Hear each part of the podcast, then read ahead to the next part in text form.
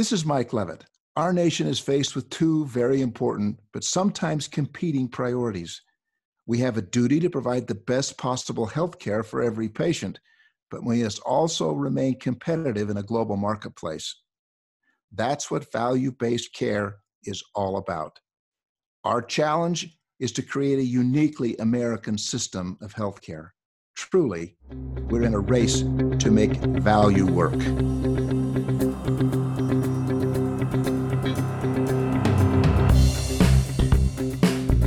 Welcome to The Race to Value, a weekly podcast hosted by Dr. Eric Weaver and Daniel Chipping of the Institute for Advancing Health Value. The Institute is a nonprofit organization focused on accelerating the industry to succeed in health value.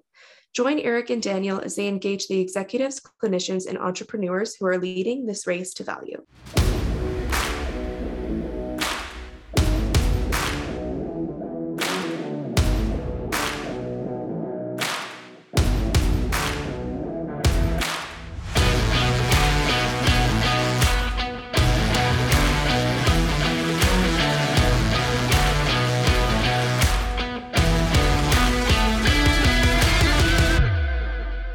Race to Value listeners, this week we have a special episode about authentic truth, love, and compassion. We're exploring a family's journey in gender affirming care. I've asked a coworker of mine at the Leavitt School of Health at WGU, Melissa McLaren, to be with us, along with her daughter, Conner. Conner is a 17 year old transgender woman, and her mother, Melissa, has been supportive of her gender transition since Conner expressed her preference to be a girl as a toddler. And through the support of loving parents and a health system that provided gender affirming care, Conner was able to find her truest self and live a life of authenticity. This is such an important conversation that I wanted to share uh, with all of you on the Race to Value podcast. Uh, last week was Transgender Awareness Week, and and last Sunday was Transgender Day of Remembrance and Resilience. And that came a day after we had a tragic shooting in Colorado that targeted LGBTQ individuals. There's so much rhetoric right now and in opposition to gender affirming care and and I, I want you to listen you know to this interview with an, an open mind empathy and and just having a spirit of love and trying to understand how gender affirming care for this particular family made a world of difference. So I'd love to go ahead now and hand it over to Melissa and Conner McLaren as they join us this week in the Race to Value. Melissa and Conner, welcome to the Race to Value podcast. I'm so excited to have this important conversation with you both today. Thanks for having us, Eric. I'm so excited. Well, I thought a great place to start our interview would be to learn about your family's journey and finding authentic truth through gender identity. Melissa, you're the mother of two identical twins, Conner and Murphy. And when the boys became toddlers, their gender based behaviors begin to differ. And Conner, you're now a young lady, you're finishing up high school, and you realized early in your life that your gender identity was that of a female and you began the social transition to living as a girl at the age of four and you were able to receive age appropriate gender affirming care at a young age and you went on to receive a combination of mental health counseling puberty blockers hormone treatment throughout your childhood. And melissa as i understand you followed the advice from doctors at the time uh, that Conner began her gender transition. And that was crucial to making sure that you could support her and make sure that she can have a, an optimal uh, health and well being. And Conner, you've even stated that I read in an interview that you said if you weren't able to have had gender affirming care at such a young age, you'd actually be dead today. So um, it's such a powerful story. So, Melissa and Conner, I wanted to engage you both as we start our conversation today. I'd love to have you describe what this transition was like for your family. I mean, what did you have to endure, Conner, from uh, peers and schools and society along the way? And how did the healthcare system support or undermine, you know, the transition as you were trying to overcome your gender dysphoria by realizing your truest self as a female? Personally, I haven't had very many problems transitioning in medical sense. Socially, we had to leave a couple friends and family behind um, when I first came out. And there has only been a couple of instances in which school was against my transition, but it's been mostly smooth, uh, blah, smooth sailing other than politicians. And I would say gender affirming care looks really different depending on the age of the child. So, as you mentioned, you know, Conner began her social transition at the age of four. She's 17 now, so that was, you know, quite a few years ago. We're hearing a lot in mainstream media about this phenomenon of a social contagion or kids you know, suddenly finding it, um, you know, trendy to become transgender. But in our case, um, and you know, that's a whole other conversation. But in our case, you know, Conner began uh, expressing preference for things that were traditionally female as early as we can remember, as early as 18 months old, uh, gravitating towards Dora the Explorer instead of Diego, wearing you know my jewelry and my heels running around the house with a towel on her head like hair or blankets wrapped around Arati like dresses and really began to verbalize that something was wrong after she saw me changing the diaper of my infant niece and recognized that my niece's body looked very different from Conner's body and at that point, that was you were three, three and a half, began asking a lot of questions. And you know, we had a very age-appropriate conversation about typical anatomy um, for boys and girls. And then every single day for months and months and months, Conner would say, When am I going to wake up and have a girl's body? When will that happen?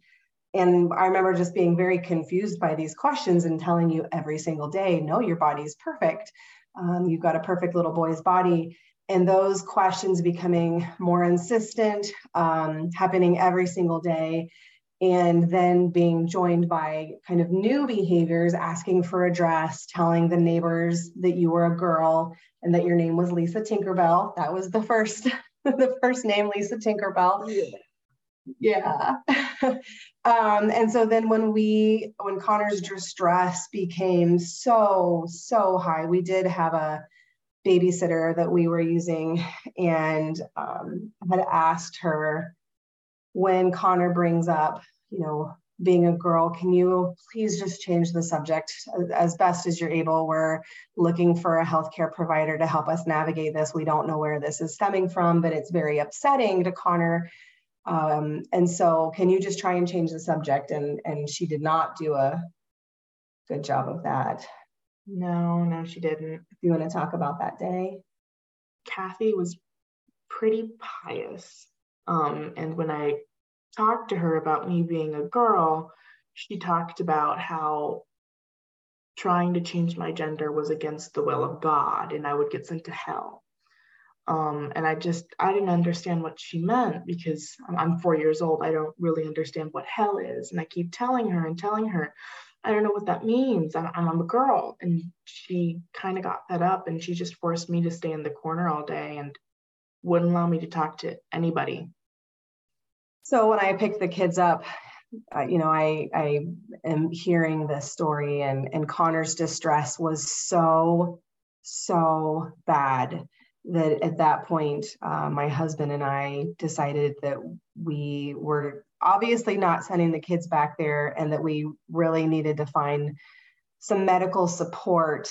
And we just switched shifts uh, working so that the kids were always with us and found, gosh, I was online calling Boston Children's Hospital, calling um, an organization, Gender Spectrum, out I think in um, the West Coast, just trying to find help because I, I didn't know what was going on. I just knew that my child's distress was so bad and I didn't know where to turn. And so we did find a therapist in Chicago. And so we were driving from Minneapolis to Chicago and found a therapist whose goals of therapy were really to um, make as small of changes as possible to bring Conner out of distress And we would use that as our guide on what the next steps look like. And so for Conner, gender affirming care started with, you know, giving Conner choices as to what Conner wanted to wear. So we, you know, took a shopping trip. And I got the prettiest, most sparkly pair of underpants I had ever seen in my life. They were Tinkerbell. Yeah. Tinkerbell underpants. Um, and we, you know, got, we made sure that there were girls' clothes and boys' clothes always available and allowed Conner and Murphy both to choose the clothing that you felt best in. And Conner never looked back. It was girls' clothes from that point on. And after at this point we were telling conner that it was okay to be a boy who liked dresses. It was okay to be a boy who liked you know more traditionally feminine things. That there were lots of ways to be a boy and tried to and we still believe that you know very much but that was not the path that conner was going to take. Very quickly conner would stamp her foot and say stop calling me he. I'm a she um, we get very upset with us. And so again, you know, more conversations with our therapist and um, you know, having conversations on what this meant for our family and, you know, deciding to use she, her pronouns. Um, and, and that was for many years the gender affirming care that Conner got was the choice to wear whatever the clothes were that made you feel best mm-hmm. and to use she her pronouns and that persisted for a long time. Yeah, um, it was only five-ish years ago that I actually started getting medical gender affirming care. Yes, and that looks very different. So before we transition to medical interventions, Eric, did you have any other questions about some of the social transition? No, I don't believe so. And I, I, really wanted to get go further into the medical side of the the transition and what a gender affirming care model looks like in that regard. I'm, you know, here at the Race to Value podcast, um, we're all about value based care, and we believe that this value revolution in healthcare is going to lead to patients having access to more holistic, patient centered, culturally competent care that's led by teams of diverse and inclusive individuals and gender affirming care is an important part of value based care. And i i must be honest that as a cisgender individual i don't understand it as much as as well as i should. So i would love for you both to discuss more about the medical side of gender affirming care once you were able to progress in, in the transition and get to that point. I mean what did that look like?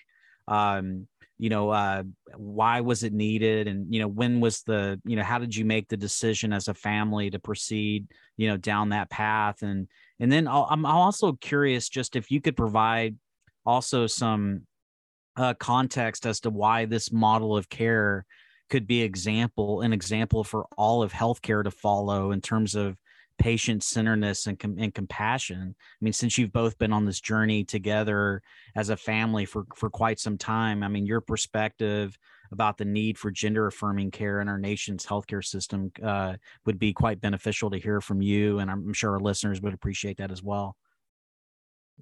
I love our team. So Conner, we, I considered our family. Our, mm-hmm. our family has a team of medical providers to help us navigate this journey. So, Conner had been socially living as a girl since right before the age of five. We were well connected with um, a clinic through our local hospital system who specializes in um, gender related gender you know identity um, healthcare and so we were pretty well plugged in, and our medical team knew that as long as Conner continued to identify as a girl, we were going to support medical gender affirming care when it was age appropriate. So they knew, you know, everyone knew going in that this was our path.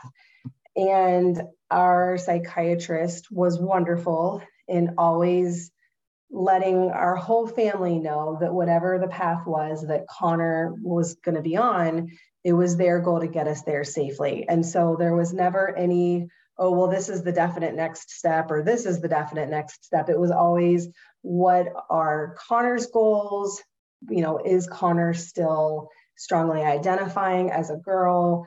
Um, you know, and even before then, you know, we've been meeting with a psychiatrist, we, you know, have a therapist, and really, you know, both of them are on board to make sure that Conner's mental health is in great condition uh, to help equip Conner with tools in her toolkit to just, um, you know, get through all of life's challenges, gender related or, or just, you know, related to just life in general. Um, anything that you would add, Conner? Not really. You kind of got it all in one. Um, it's been long. Um, a lot of people talk about on mainstream media how children are walking into um, the doctor's offices and coming out with estrogen or testosterone. I mean, it's been a journey. It's been a more than a five year journey of constant appointments, blood tests, and all of that just to make sure I'm ready for the next step. Yeah. So when we knew that we were headed towards puberty blockers, um, we added an endocrinologist to our care team mm-hmm. and uh, we met with them well before puberty had actually started since we had been clearly communicating that this was conner's path and so well before puberty and they would measure they measure when to start puberty blockers by seeing when a adolescent goes into tanner stage two of puberty uh, verified by lab work. So we knew going in that that was what they were going to be looking for. In the meantime, between, you know, before puberty started, we were having conversations around the different medication options, um, what the care options would include at that point. So blood work, monitoring with an endocrinologist, continued meeting with our psychiatrist and our therapist and our general practitioner provider. And so we were spending a lot of time up at our children's hospital meeting with all the different teams and then getting lab work kind of here and there to monitor if Conner had actually gone into puberty. And then once the lab work did show Tanner stage two, then and only then did we get the prescription for puberty blockers. Do you want to talk about your first shot? with puberty blockers. So when they first brought it out, they brought out it they brought it out in its original casing. I don't know if you know it, know this, but the original needle you're supposed to use with it is humongous. And I hate needles with every fiber of my being. And so I just about freaked out. And then they brought out a much, much smaller needle. And that is the most memorable. Nope, it's one of the most memorable things in my entire life. The second most memorable part of that uh, appointment was how thick the serum is. It hurt. Yeah, it's not it's not a fun shot. That is for sure.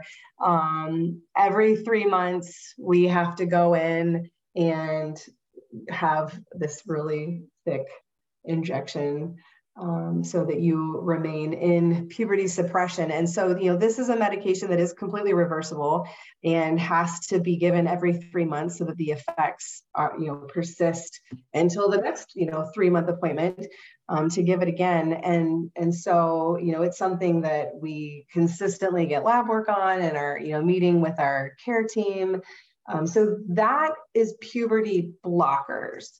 Um, took us several years to get to that point, so many conversations, uh, and then, you know, had to be um, confirmed by lab work that Conner's body was doing what it was supposed to do by going into puberty. Mm-hmm. And then and only then, you know, after many, many conversations and lab work, did we progress on to getting the actual puberty blockers.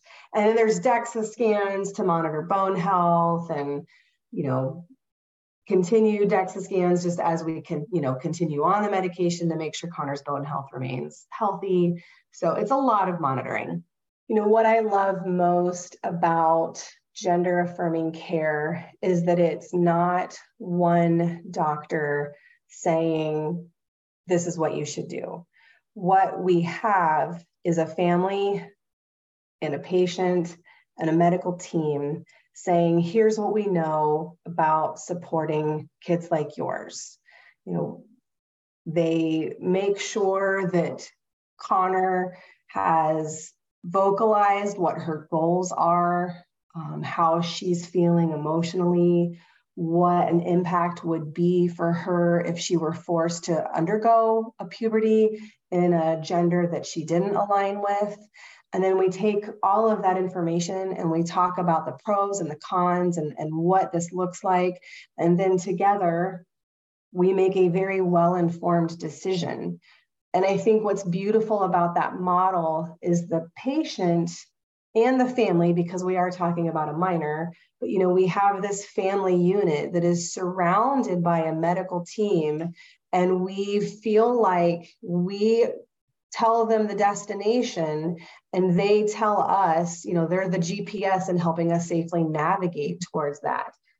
I feel seen and heard by them, and I know if I have any questions, they're always there. How do you feel about it, Conner? I completely agree with you. It's been really nice to know that in a way I'm kind of leading the charge here. It's not them corralling me into what they want me to do. It's me saying, here's what I need, here's what I want, and them telling me the options and different things I can do to get them. Like, I wanted puberty blockers, and they were like, here's what we can do tests and procedures, and I got it. And then after that, it was constant monitoring. And then on to actually getting estrogen.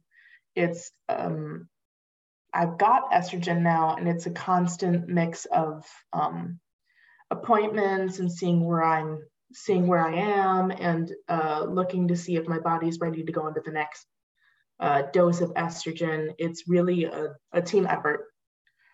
Yeah, it's been wonderful. I I feel so well protected and I feel they've made it so very clear that at any point in time, if this isn't the direction that's right for Conner anymore, here's the off ramps.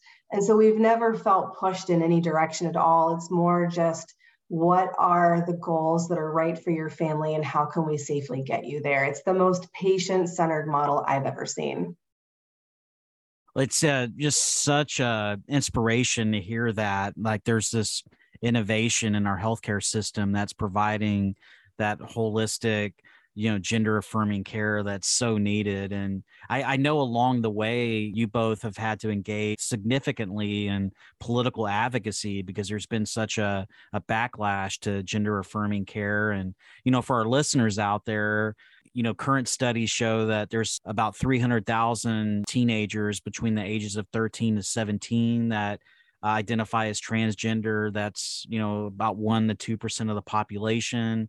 It's growing you know the the movement to gender affirming care has been growing. We've we've seen uh, about 50 gender identity clinics uh, opening you know over the last decade. Uh, we had uh, on a prior race to value podcast uh, dallas ducar who's the ceo of trans health northampton which is one of the leading uh, gender affirming care uh, clinics in the country. And Conner, I know you participated in the Thrive Gender and Sex Development Program at uh, Nationwide Children's Hospital. And, you know, as, as you spoke about, you had access to full spectrum pediatric primary care services for transgender, uh, gender diverse children. And in this country right now, um, there's just so much conservative opposition to gender affirming care, especially for the pediatric population. And some states are even saying, are are even going as far as to say that it constitutes child abuse. And the Association of Medical Colleges uh, issued a, a statement uh, last year saying that gender affirming healthcare for transgender youth is an important priority and that they would oppose any effort to restrict the healthcare community's ability to provide necessary care to any patient in need, including children.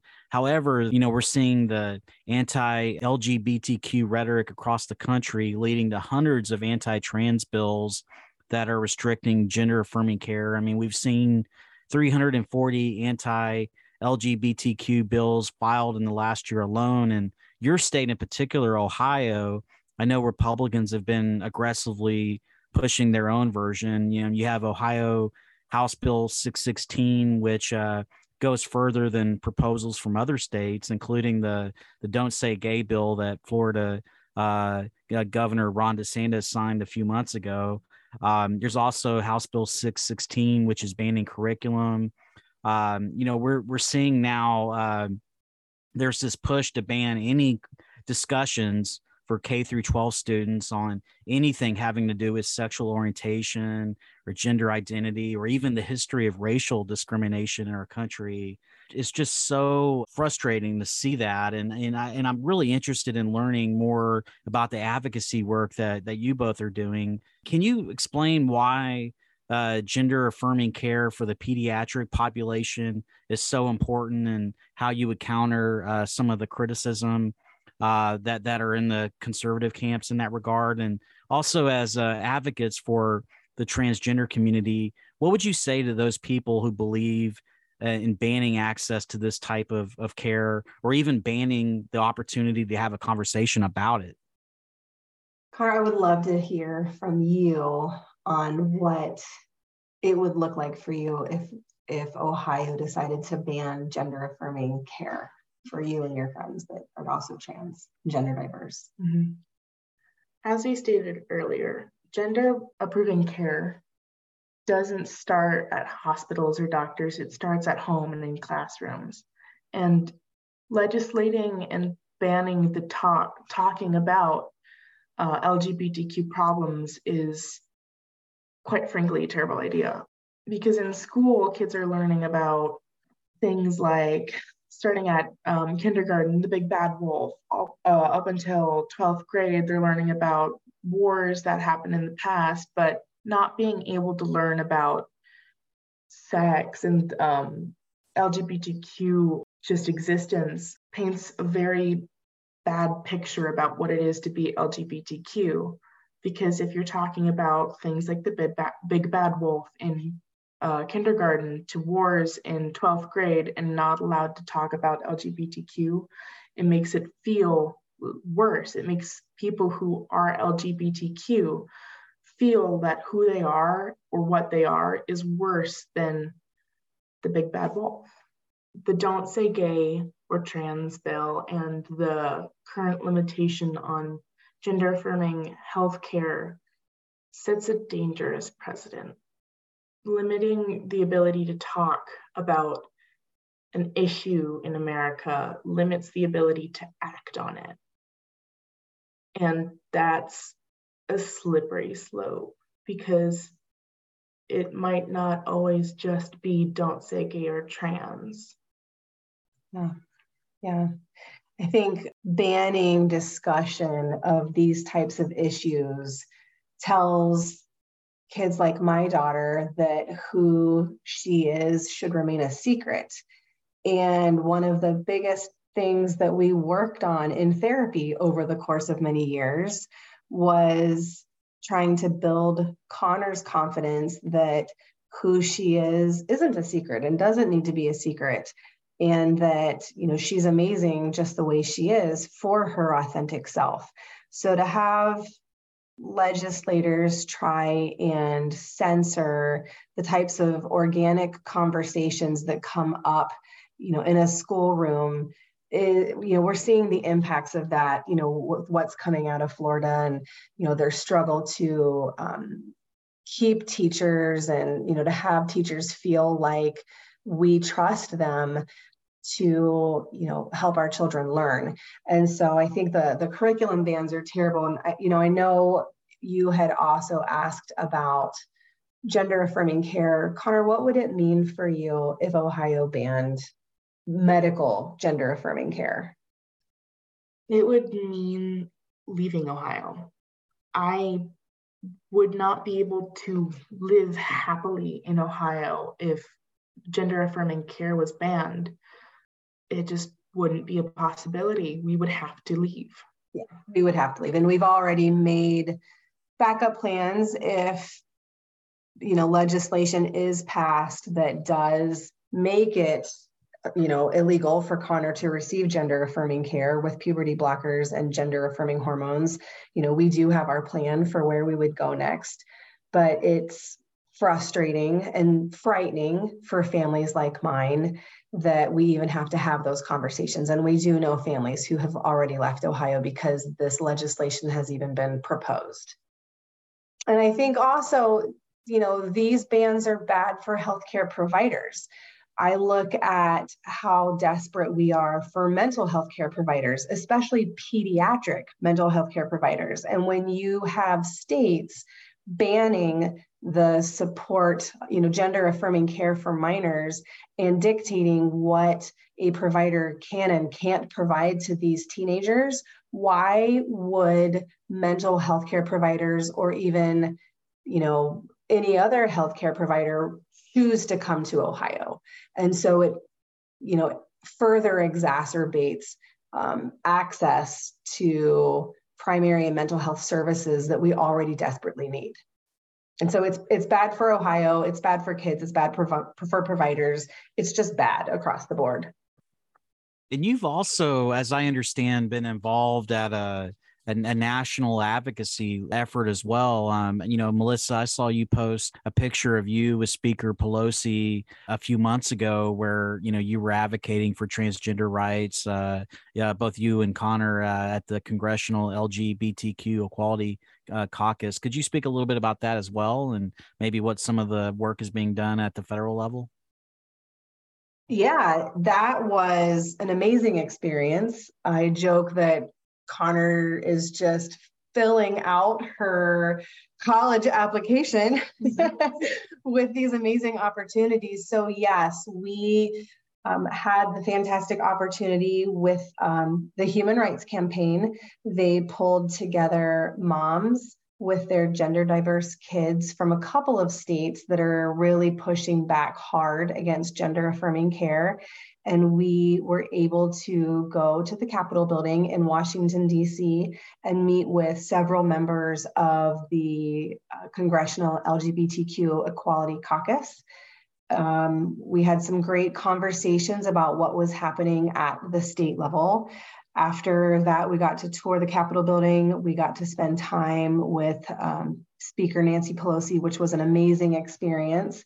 And then we also have the great opportunity to meet with Admiral Rachel Levine, Assistant Secretary for um, Health and Human Services, again to let you know, these amazing people in power know what is happening at the state level and the different just the impact i think of what bills like this do to kids like mine and families like ours and just the emotional toll it takes. Conner, do you want to add anything to that?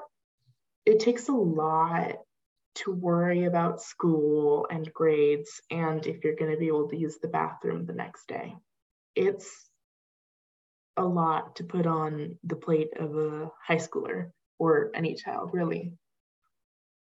Do you think that it's had an impact on your mental health? Um, definitely. There was a point last year in which I was diagnosed with depression. Um, my grades dropped, and it was really hard for me to do much of anything by myself. I had no motivation, and I was, I lacked joy. Like, I didn't enjoy doing things, and it was rough.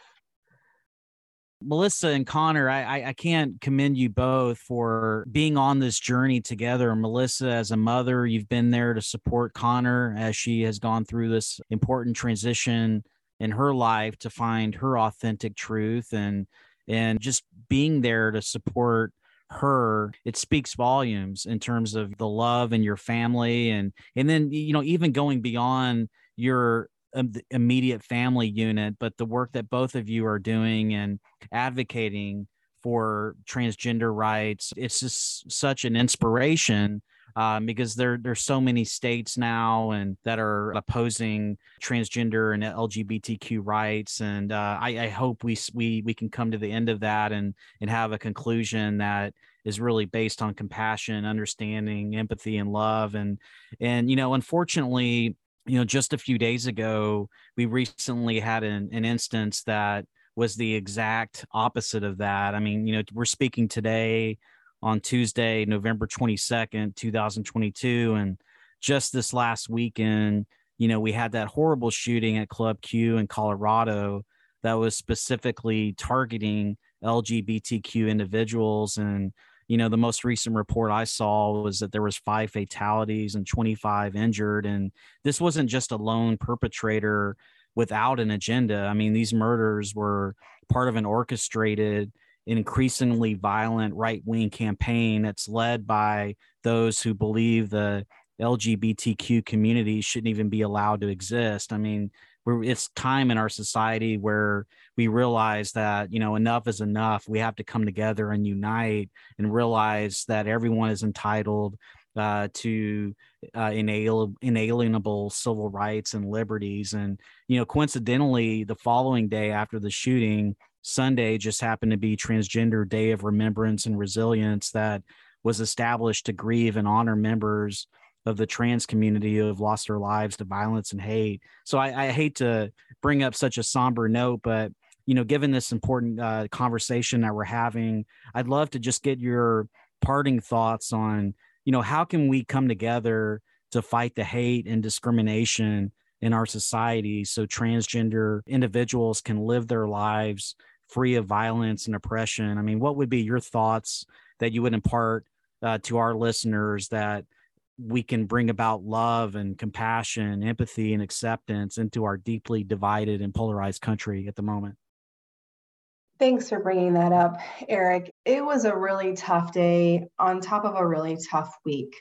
We had, in our family, uh, my husband had talked to the State Board of Education on Tuesday. My husband and I addressed uh, one of the committees of the General Assembly in Ohio on Wednesday. And so we were already feeling a lot of big feelings. And we knew it was you know trans awareness week which culminates in transgender day of remembrance as you mentioned on that sunday. And so to wake up on sunday to the news of what happened in colorado springs was heartbreaking. And as a mother really really hard you know i'm about to launch my child out into the world shortly into college and to know that even LGBTQ safe spaces are under attack. And it's so hard because the rhetoric has really changed over the past several years. We've been supporting our daughter for 14 years now. And the questions used to be, you know, well, my my child says they're a dog. Should I feed them from the floor? And so that used to be, you know, some of the worst questions that we got. And now the rhetoric has changed to calling parents like my husband and I you know child abusers and groomers and and things like that. So the rhetoric has gotten a lot more violent.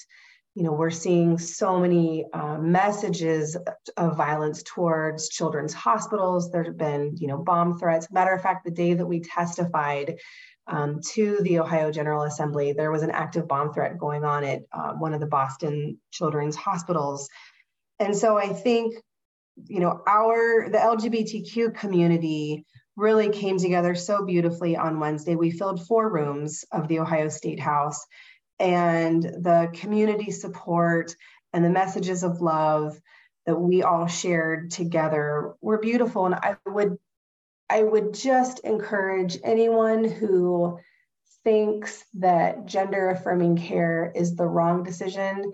I wish that you could see the smile on my daughter's face, the way that she has blossomed.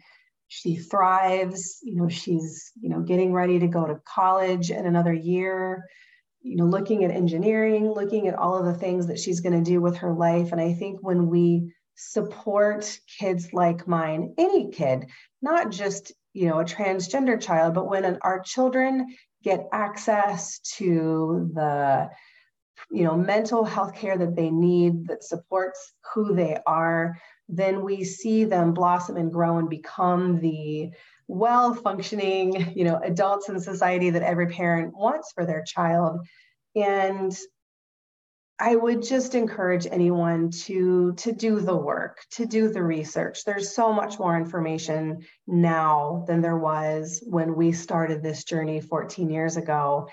And it's okay to not know all the answers. It's okay to not understand. It's okay if members of the LGBTQ community make you feel a little uncomfortable as you explore, you know, what this looks like. But I think at the end of the day, what we all want is for our children to grow up to be happy and healthy and productive members of society. And that's what my goal is for both of my children. Conner, I know that you, you know, have thought a lot about, you know, how people can support your community. What would you like to add? I would want to say constantly keep your mind open. Don't close yourself off to new ideas. We don't always need a shield, but it's really nice to have someone to stand next to. Really, you got everything. Well, Conner, I uh, I just can't you know say uh, enough about your courage and and uh, Melissa, just your commitment, you know, to your daughter to to help her find her her truest self. And you know this is this has been a, a really important conversation. I i greatly appreciate the both of you for your willingness to to to share you know with our listeners your story. I mean uh, melissa you and i have gotten to know each other over the last few years working at the leavitt school of health at western governors university.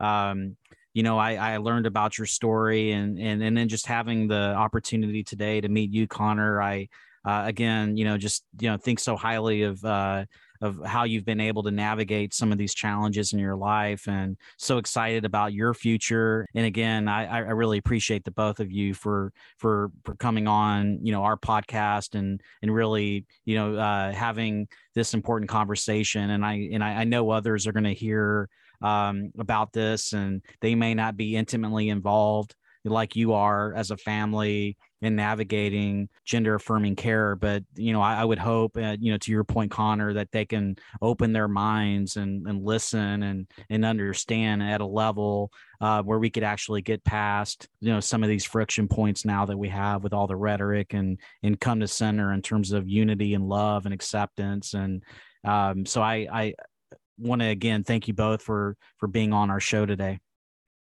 Thanks, Eric. It's been a it's been a great conversation. It really has.